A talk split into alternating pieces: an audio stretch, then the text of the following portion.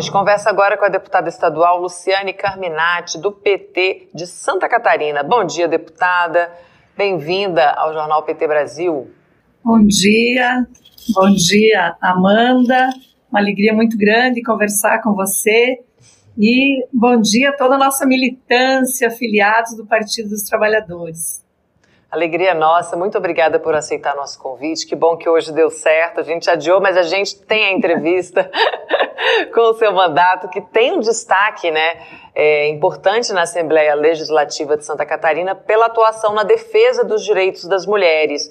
Eu queria saber quais são os maiores desafios para as mulheres catarinenses.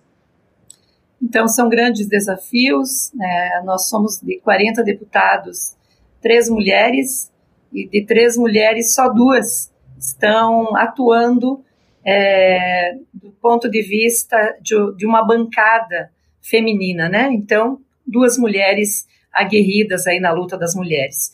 Nós temos um grande desafio que é a violência contra a mulher, desde o que se trata é, em relação ao feminicídio até a violência moral, patrimonial, é, mulheres pobres, né? Também esse é o grande desafio é, Para a gente ter uma ideia, em Santa Catarina, que é tido nacionalmente como um estado maravilhoso do ponto de vista dos indicadores econômicos, pelos dados com relação ao Bolsa Família, é, que o presidente Lula lançou, 83% das famílias em Santa Catarina são mulheres que estão chefiando. E aí, com certeza, o cruzamento entre mulheres negras, quilombolas, indígenas. Então, nós temos um grande desafio do ponto de vista dessas violências. A baixa representatividade, como eu mencionei, nos espaços de decisão.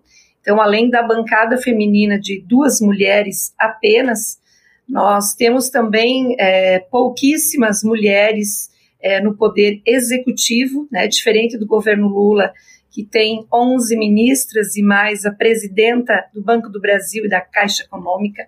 Aqui no estado é é muito frágil é, do ponto de vista é, do percentual. Nós temos também é, as câmaras municipais com poucas mulheres e também é, o poder judiciário é, com é, visibilidade reduzida, eu diria, às mulheres. Para isso, inclusive, nós temos a Procuradoria da Mulher, né, que eu coordeno, então, essa Procuradoria, que no dia 4 de abril é, terá um encontro com todas as procuradoras. Nós já temos praticamente um terço dos municípios com procuradoria e queremos chegar em 100% dos municípios com procuradoria. No executivo, nós não temos Secretaria de Política para as Mulheres, nós não temos uma coordenadoria dos direitos da mulher, ou seja, está muito hoje sobre o que o parlamento faz e a sociedade faz. Inclusive, nós criamos o OVM, que é o Observatório da, Viol da Violência é, é, contra a Mulher, é o único no país no âmbito de uma Assembleia Legislativa. E esse observatório, Amanda, ele constrói os dados, é um banco de informações para subsidiar e pressionar a sociedade por políticas públicas. Também nesse observatório nós conseguimos algo inédito, que é num estado onde não, o, executivo não faz esse papel, o observatório, que está sendo coordenado é, por vários órgãos, mas que a Assembleia Legislativa tomou o comando disso, é, para que ele saísse do papel, já que é uma lei da nossa colega deputada Ana Paula Lima, é deputada federal catarinense, lá de 2015, né? Nós tiramos do papel agora. Então, o observatório ele tem um comitê formado pelo Poder Executivo, Poder Judiciário, Poder Legislativo. Então, nós temos TJ, MP, Defensoria Pública, Conselho Estadual dos Direitos da Mulher, nós temos Universidade Federal de Santa Catarina, ou seja, uh, todo esse conselho que se reúne e que faz aquilo que está previsto na Lei Maria da Penha. A rede tem que funcionar. Eu terminaria dizendo que há um conservadorismo muito grande, né? Por isso, nós, enquanto parlamentares, temos proposto, além de todas essas uh, esses instrumentos como procuradoria, o OVM, também uh, eu uh, publiquei, perdão, eu apresentei, já é lei em Santa Catarina, a lei que obriga a contar a história das mulheres catarinenses no currículo das escolas públicas e privadas. História esta vinculada às mulheres brancas, negras, indígenas, quilombolas. E nós queremos que conte a história das mulheres negras da cidade do campo, todas elas da cidade do campo. Porque nós percebemos que essa história é invisível, ela não aparece. Então, já é lei em Santa Catarina. Também fizemos vários seminários em todas as regiões do estado, levando esse debate com relação às violências, né? Numa atuação muito forte com o movimento de mulheres camponesas e agora recentemente aprovamos junto com um colega a lei que diz uh, a lei que trata Maria da Penha vai à escola, que é levar uh, o debate da Maria da Penha vai à escola. Então a gente tem um gibi que foi produzido né, de forma bem didática e adequada para levar o conteúdo da Maria da Penha adequado à metodologia. E também temos outras leis com relação ao assédio e à importunação sexual. Então, esses são os desafios, eu já falo dos desafios e falo também do que a gente está fazendo, né? Já fala das propostas do gabinete, muito bom, né? À toa, né, deputada, que é uma resistência, né, seu mandato ali na Câmara Legislativa. É muito, é muito é, desproporcional, né? 40 parlamentares, três mulheres e duas defendendo os direitos das mulheres no Estado. Eu queria falar agora um pouquinho de paridade salarial, que é um dos temas, né? Das propostas, dos compromissos do presidente Lula. E quando a gente vai para a esfera estadual, em Santa Catarina, essa diferença salarial chega a 24% e a terceira maior entre os estados do Brasil. Eu queria que a senhora comentasse esse dado tão crítico e explicasse o seu projeto de lei que, trai, que traz propostas sobre os contratos que são firmados entre o estado de Santa Catarina né, e as empresas. O que, que eles têm que comprovar? Qual é a proposta do seu gabinete? Então, Amanda, eu fiquei muito feliz quando o presidente Lula deu a senha, né? Ele, uhum. no dia 8 de março, ele disse: Olha, vamos encarar esse tema. E nós já estávamos no âmbito do mandato, porque eu estou no quarto mandato como deputada, nós já estávamos discutindo esse tema, não só da paridade de gênero no parlamento, que é um debate que a gente precisa avançar, é, mas, sobretudo, sobre igualdade salarial.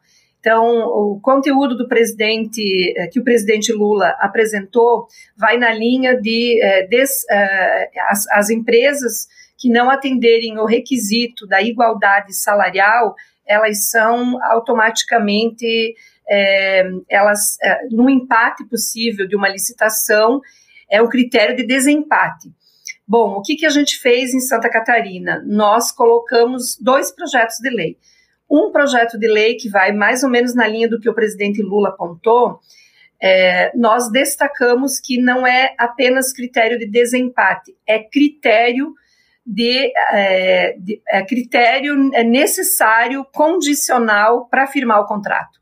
Então, a igualdade salarial é critério para firmar qualquer contrato com empresas em Santa Catarina. E quando a gente fala igualdade salarial, obviamente que nós estamos falando pela mesma função, mesmo cargo, mesmas atribuições, mesma carga horária e mesma formação. Então, é, é nesse sentido. É, e aí, os dados de Santa Catarina são muito altos, como você disse. A média de desigualdade salarial no âmbito do país é de 21%, diferença de homens e mulheres no, em Santa Catarina, essa média aumenta, ela é 24%. Nós somos o terceiro estado com maior desigualdade salarial entre homens e mulheres. Nós só perdemos para o Rio Grande do Sul, nosso vizinho aqui, e para o Mato Grosso do Sul.